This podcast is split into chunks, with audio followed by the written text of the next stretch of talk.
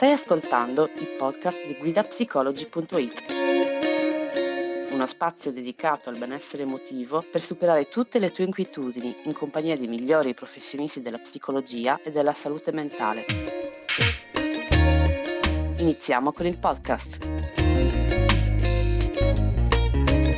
Buongiorno a tutti, oggi siamo qua in Guida Psicologi per parlare con la dottoressa Elisa Simeoni di una malattia sempre più diffusa tra giovani adulti, ovvero la depressione. Vi ricordo che questa intervista verrà caricata anche sul nostro podcast di Spotify, in Guida Psicologi, dove vi sono anche molte altre interviste su molte tematiche. Vi ricordo che abbiamo aperto uno spazio in cui una volta a settimana circa apriamo un box domande sulle nostre storie di Guida Psicologi, in cui è possibile chiedere ai nostri professionisti di risolvere dei dubbi, chiarire delle perplessità e così via, di cui la dottoressa Elisa Simeoni fa parte. Allora, io la saluto e la ringrazio per essere qua. Grazie, grazie e a te. Possiamo iniziare a parlare di che cos'è la depressione. Allora, la depressione è un disturbo dell'umore molto diffuso.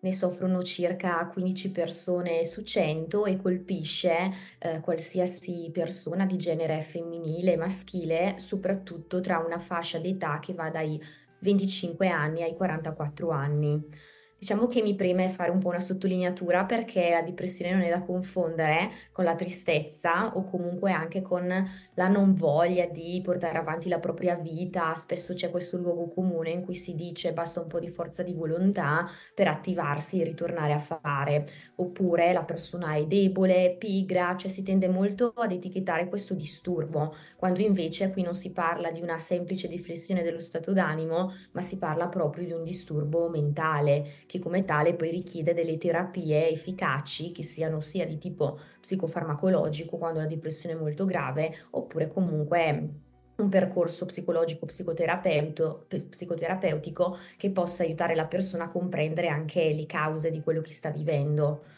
La depressione quindi non è tristezza, è um, una depressione dell'umore che è persistente, non è circoscritta a degli eventi di vita, quindi a un inizio e una fine, ma solitamente questo stato umorale che è conseguente a un evento stressante, oppure anche l'idea di aver perso qualcosa, diventa prolungato nel tempo e va ad incidere pesantemente sulla persona rispetto non solo al proprio presente, ma anche rispetto al passato e al futuro, quindi diventa veramente bloccante. Purtroppo sì. E quali sono le cause della depressione? Allora, le cause della depressione adesso mh, diciamo che non sono neanche ancora state certificate al cento per cento, ma se noi dobbiamo rifarci al modello eziologico e alle teorie più recenti, si potrebbe dire che è causato da una serie di eh, fattori che vanno ad interagire l'uno con l'altra, fattori sia di tipo eh, biologico-genetico che di tipo psicosociale. Quindi se vogliamo considerare i fattori di tipo biologico, possiamo dire che una persona che soffre di depressione ha una ehm, diminuzione, ha uno squilibrio nei neurotrasmettitori della noradrenalina e della serotonina, quei neurotrasmettitori che consentono alla persona di impiegarsi in modo piacevole all'interno delle proprie attività, relazionarsi in modo buono. Se c'è una diminuzione di questi neurotrasmettitori, la persona si relazionerà peggio con se stessa e con gli altri e in un qualche modo avrà meno energia, eh, più fatica nel portare avanti le proprie attività. Quindi c'è anche una questione di tipo genetico, di neuro proprio trasmettitori.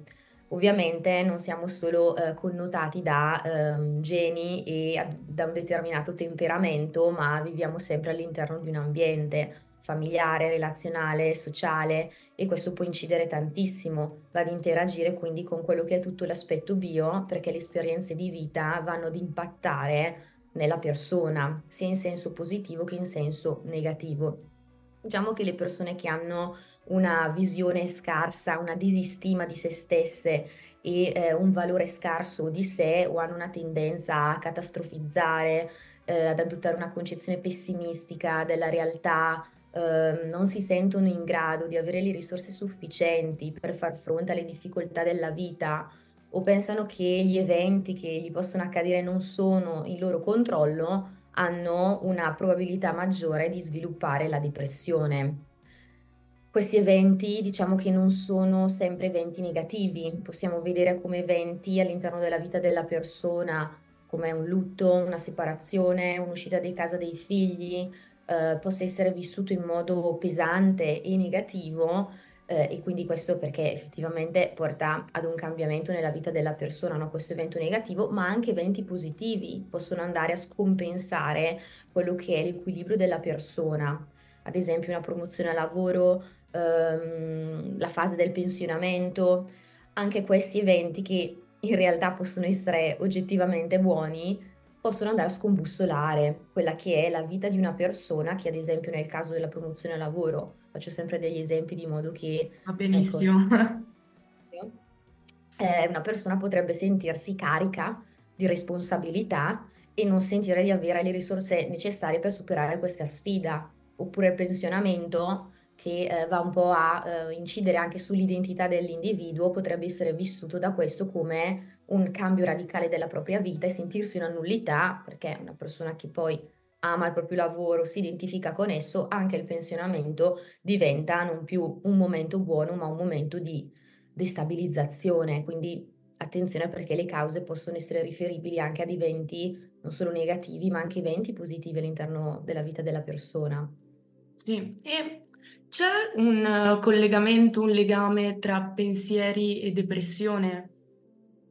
Assolutamente sì. Mm, vediamo tre schemi negativi di pensiero prevalenti nelle persone che soffrono di depressione e sono un po' questi. Avere una visione di sé come mm, di persona mm, non di valore o di persona incapace. Eh, ad esempio ci sono pensieri della serie non valgo nulla, non farò mai nulla di buono, che vanno ad incidere su quella che è la visione di se stessi, una visione anche del mondo e degli altri come di mondo pericoloso, eh, della quale non ci si può fidare, gli altri vengono visti come magari ingiusti, eh, persone che non riescono a capire, eh, e quindi questa visione negativa va ad inglobare anche quello che è proprio il mondo esterno, sia in termini di relazioni che in termini di lettura degli eventi. Questo sicuramente porta all'interno della persona un uh, grande impatto dal punto di vista psicologico ed emotivo, cioè queste convinzioni negative e disfunzionali portano poi a vedere anche il proprio futuro in questi termini: non succederà mai nulla di buono, eh, non cambierà mai nulla, tutto è inutile, portando la persona in questo circolo di rassegnazione e vissuto depressivo. Okay. Ovviamente una delle cose da fare è cercare di aiutare la persona a trasformare questi pensieri, queste convinzioni negative di base che si sono formate a partire da determinate esperienze e che poi portano anche la persona ad adottare di default questa visione in concomitanza anche di um, momenti difficili della vita, ma non così difficili, cioè dopo una volta che la persona ha sperimentato un episodio depressivo è più soggetta a leggere poi tutte le difficoltà della propria vita, anche le proprie deflessioni dell'umore, come degli eventi insuperabili, diventa ipersensibile a eh, piccole fluttuazioni all'interno della propria vita, perché ha già associato negativamente ehm, questa sua incapacità a reagire. Non so se mi sto spiegando. Sì, quindi nel momento in cui una persona ha già sofferto di depressione è molto più probabile che abbia delle ricadute, in questo senso? Delle ricadute anche in concomitanza a piccoli eventi della vita quotidiana, perché è come se accumulasse l'idea che non è in grado, non è incapace, non ha la forza, ecco ancora una volta non riesco a superare un altro evento della mia vita, ci sarà più probabilità di sperimentare angoscia e depressione anche a fronte di piccoli momenti. Quindi è molto importante eh, cercare di capire quando è che si tratta di depressione, quando è che è possibile parlare di disturbo depressivo, di modo da prenderlo subito ed evitare che si eh, instauri questo meccanismo disfunzionale, meccanismo di reazione agli eventi depressivo. Quindi è meglio agire prima. Infatti io di solito mh, faccio un po' queste domande, no, ai miei pazienti, ma per capire se è tristezza, un momento di tristezza circoscri- circoscritto, oppure se si tratta magari di una depressione, oltre che i vari questionari da somministrare. Mm-hmm. Cioè, nelle ultime due settimane ti sei sentito depresso, giù di morale, come se non valesse più la pena di far nulla, perché i criteri diagnostici sono proprio questi. Entro le due settimane la persona deve aver sperimentato una difficoltà a svolgere le attività che prima svolgeva, che creavano piacere, deve aver avuto all'interno di due settimane in modo più o meno continuativo una visione di sé come negativa, un umore depresso. Questo aiutano a capire sia al clinico che alla persona stessa se si tratta di un episodio depressivo e quindi poi adottare tutti i mezzi opportuni per sostenere la persona nella guarigione. Collegandomi a questi criteri, le volevo chiedere, ci sono dei sintomi, diciamo, che può dirci che sono indicativi di depressione? Uh... Assolutamente sì. I primi due che ho appena citato eh, sono fondamentali per capire se la persona soffre di depressione o meno. Deve essere almeno presente uno di questi due sintomi, ovvero una tristezza e eh, una deflessione dell'umore persistente durante il giorno entro le due settimane. Quindi durante le due settimane aver sperimentato uno stato umorale molto molto basso per quasi la maggior parte del giorno. E poi il secondo eh, sintomo da valutare è la perdita di interesse e di piacere per tutte quelle attività che un tempo la persona svolgeva e che insomma aveva piacere a fare. Dopodiché dovrebbero esserci almeno altri quattro sintomi, tra questi che elencherò, per poter parlare di depressione, ovvero stanchezza, mancanza di energia, visione di se stessi come negativa, eh, senso di colpa eccessivo, ehm, perdita dell'appetito, al contrario aumento dell'appetito, disturbi del sonno. Una persona può dormire molto oppure dormire molto poco, quindi può avere dei cambiamenti anche a livello del sonno, ehm, un vuoto perennemente avvertito a livello di stato d'animo, l'incapacità di pensare lucidamente, e anche pensieri di morte ricorrenti nel peggiore dei casi o di suicidio, che non bisogna escludere nei casi di depressione più grave. Non ci sono solo questi, perché possiamo avere anche, diciamo, dei disturbi di tipo fisico, possiamo anche um, vedere persone che um, portano sul fisico anche questo malessere, quindi avere persone che hanno magari forti mal di testa, emicranie, piuttosto che i dolori cervicali, tensione muscolare, difficoltà rispetto alla digestione, quindi su tutto quello che riguarda l'apparato gastroenterico, ehm, disturbi anche proprio fisici che spesso vengono sottovalutati, vengono imputati, no, al avere eh, una malattia di, di tipo medico, ma in realtà è anche lo stato d'animo che provoca questo, perché le emozioni vengono scaricate anche sul corpo, no? Dimentichiamoci. Sì, è bene ricordarlo che comunque tra mente e corpo c'è una grande connessione. E ovviamente una cosa si riflette sull'altra. Sì. Esatto. E c'è un modo per poter affrontare questi problemi, questa visione in modo strutturato? Allora, diciamo che, ehm, come già un po' citato prima, la depressione va anche ad incidere quella che è la capacità dell'individuo di affrontare i problemi. Quindi la persona è come se non sentisse di avere le risorse necessarie per affrontare i problemi e le difficoltà che nella vita incontra, e questo può portare nel caso della depressione a eh, un senso di trascuratezza personale per se stesso e anche un, un isolamento. Non avendo le risorse necessarie, relazionali, personali per affrontare le fatiche, la persona va a chiudersi e questo provoca depressione.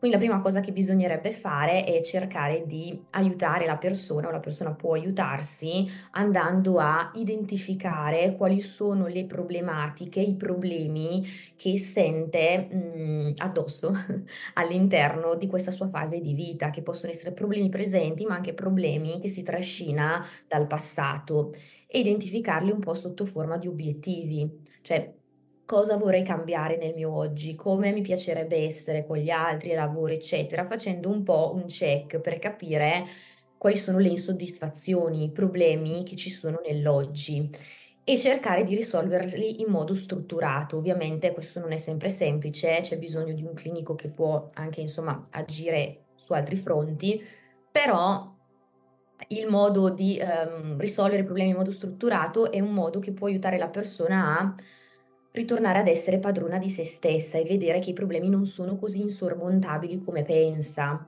Quindi identificare il problema, vedere quali possono essere le diverse soluzioni da adottare. Solitamente si parte dal problema che potrebbe essere risolto nel breve tempo, eh, più facilmente con le risorse che la persona ha a disposizione. Non bisogna mirare a raggiungere la soluzione perfetta, ma una soluzione che sia abbastanza efficace e che possa portare a una diminuzione del senso di impotenza, una diminuzione della problematica. Si vanno un po' a identificare quindi le possibili vie, le possibili soluzioni, si vanno a capire i vantaggi, gli svantaggi di tutte le soluzioni proposte e poi si va a scegliere quella che effettivamente può essere la soluzione più realizzabile, più concreta, più attuabile nel breve termine. La si attua e poi si verifica effettivamente che cosa è successo, se la persona si sente un po' più libera, sente che effettivamente già qualcosa è cambiato all'interno della sua vita. Eh, ovviamente c'è tutto un monitoraggio e una verifica rispetto alla soluzione poi che la persona attua. Questo è un po' il metodo strutturato del problem solving per risolvere le situazioni problematiche che pesano all'interno di una persona depressa. Ovviamente non c'è solo questo, c'è anche un cercare di aiutare la persona a capire come impiega il proprio tempo all'interno della sua giornata, perché spesso e volentieri le persone depresse hanno, sono arrivate ad avere tutta una serie di doveri, attività utili vengono chiamate, no? Attività che devono fare, ma non più attività che piacciono fare, quindi le attività piacevoli. Solitamente c'è proprio uno squilibrio tra le attività utili, di dovere, e le attività piacevoli. Una cosa da fare è la riattivazione comportamentale con l'aiuto del clinico, ma anche poi no, con se stessi, quindi andare a capire effettivamente se c'è uno squilibrio tra queste due aree e cercare di aumentare le aree, le attività piacevoli, di modo da far sentire nuovamente delle emozioni positive, no, nella persona e di modo da andare a contrastare questo senso di sovraccarico che spesso la persona ha. Presenta. Di solito consigliamo almeno ehm, due attività piacevoli ogni un'attività utile. Non so se mi sto no, sì, sì, in modo sì. da equilibrare un po' l'assetto. Sì, prima Poi, abbiamo parlato, sì. tutto un lavoro, no? Chiaramente, però queste diciamo sono un po' delle piccole chicche anche per aiutare le persone che magari si trovano in un momento di difficoltà mh, per capire da dove iniziare, no? Da dove partire a prendere in mano la propria problematica. Sì. Prima ha parlato di possibili soluzioni, quali potrebbero essere e quindi come è possibile affrontare la depressione? Ecco, sicuramente definendo degli obiettivi, cercando di concettualizzare un po' il proprio caso, quindi capendo se effettivamente c'è stato un evento stressante che mi ha portato a sperimentare depressione oppure se questo è uno stato d'animo che mi porto dietro da tanto tempo perché non ho mai risolto le fatiche che hanno pesato all'interno della mia vita. Quindi sicuramente capendo in primo luogo quello che mi sta succedendo e, e, e dopo eh, ovviamente rivolgermi alle persone che ho a fianco, eh, se effettivamente già solo riattivando un po' la cerchia relazionale, quindi parlandone con qualcuno di quello che mi è successo, di quello che è accaduto, può già giovarmi per evitare di ricadere nell'isolamento e quindi contrastare anche questa propensione a ritirarsi, quindi cercare aiuto, supporto, basta anche solo una persona, eh, quindi non è che bisogna no, avere un, una cerchia relazionale cospicua e poi chiedere aiuto perché comunque se non si tratta di una lieve depressione transitoria a causa di un evento che può essere fronteggiato, ma si tratta di una depressione latente che poi è venuta fuori per l'evento stressante, ma era già presente da tempo, necessita di cure adeguate. Quindi sicuramente chiedendo poi supporto dopo aver fatto un po' questo check. E le vorrei fare un'ultima domanda. Vedo che molte persone ci vengono a chiedere come posso fare se ho un genitore depresso, un amico che però non vuole chiedere aiuto.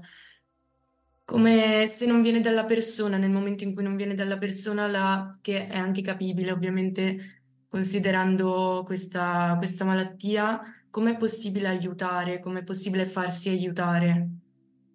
Non è semplice in quei casi, perché chiaramente se la persona è anche maggiorenne, no, e ha, diciamo, una presa di coscienza, trascinarla con forza non è cosa, diciamo, che solitamente aiuta la riattivazione comportamentale, nel senso, se io vedo che il mio familiare, il mio partner sta male, posso in primo luogo cercare di capire che cos'è che gli sta succedendo, quindi non tanto ricadere nelle frasi minimizzanti della serie dai, no, datti una mossa, su reagisci, perché questo fa sentire ancora di più la persona non in grado, mm-hmm. ma porsi da supporto, come sai, cosa sta succedendo, cos'è che comunque no, ti fa stare così, provare in un primo luogo ad empatizzare e poi quindi dare supporto e poi riattivarla un po' a livello comportamentale, perché spesso e volentieri poi se c'è una depressione la persona non ha voglia di alzarsi dal letto, non ha voglia di andare a lavoro, si trascura, invece è molto importante che le piccole attività vengano comunque mantenute sulla cura di sé, quindi magari banalmente fare compagnia ad una persona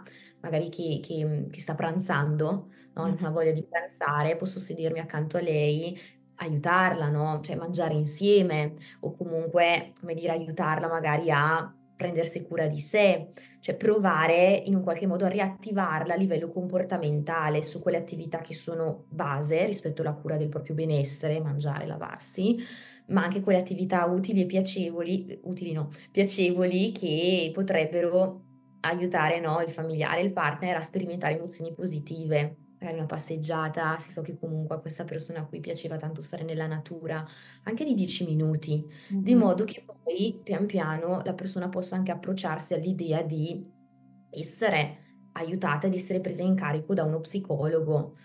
Io adotto un approccio molto relazionale, sistemico, perché ho questa formazione, quindi a volte può essere anche utile dire andiamo insieme a parlare con qualcuno, non è che devi andare tu, no? Mm-hmm. Sei tu il problema, ti ci mando, andiamo insieme, mm?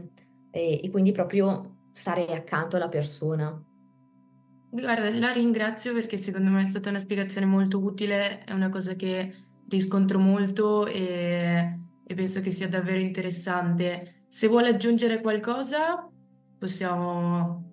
Ma in realtà sento di aver detto molto, quindi poi è un tema comunque complesso. Sì. E io poi vabbè utilizzo anche la tecnica E M D R che è, una, che è un metodo per rielaborare le esperienze negative passate, traumi, ma non solo, e, e anche questa funziona benissimo con la depressione, quindi ci sono proprio anche degli approcci psicoterapeutici specifici per andare a trattare problematiche di mh, forte rilievo, quindi mh, esistono cure, mh, se ne può uscire, non è vero che la depressione, ecco, è un male incurabile, perché sentiamo minimizzazioni, ma allo stesso tempo al contrario anche cose che no, non si possono fare, se una persona è depressa sarà destinata ad essere la vita, non è vero.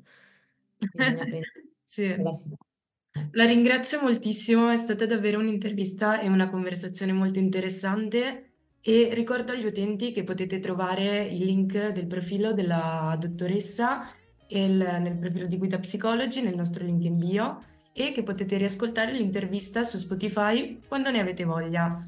Allora io vi ringrazio, la ringrazio e le auguro una buonissima giornata e ci sentiamo presto nel nostro, nel nostro spazio del consultorio Psico Question and Answer.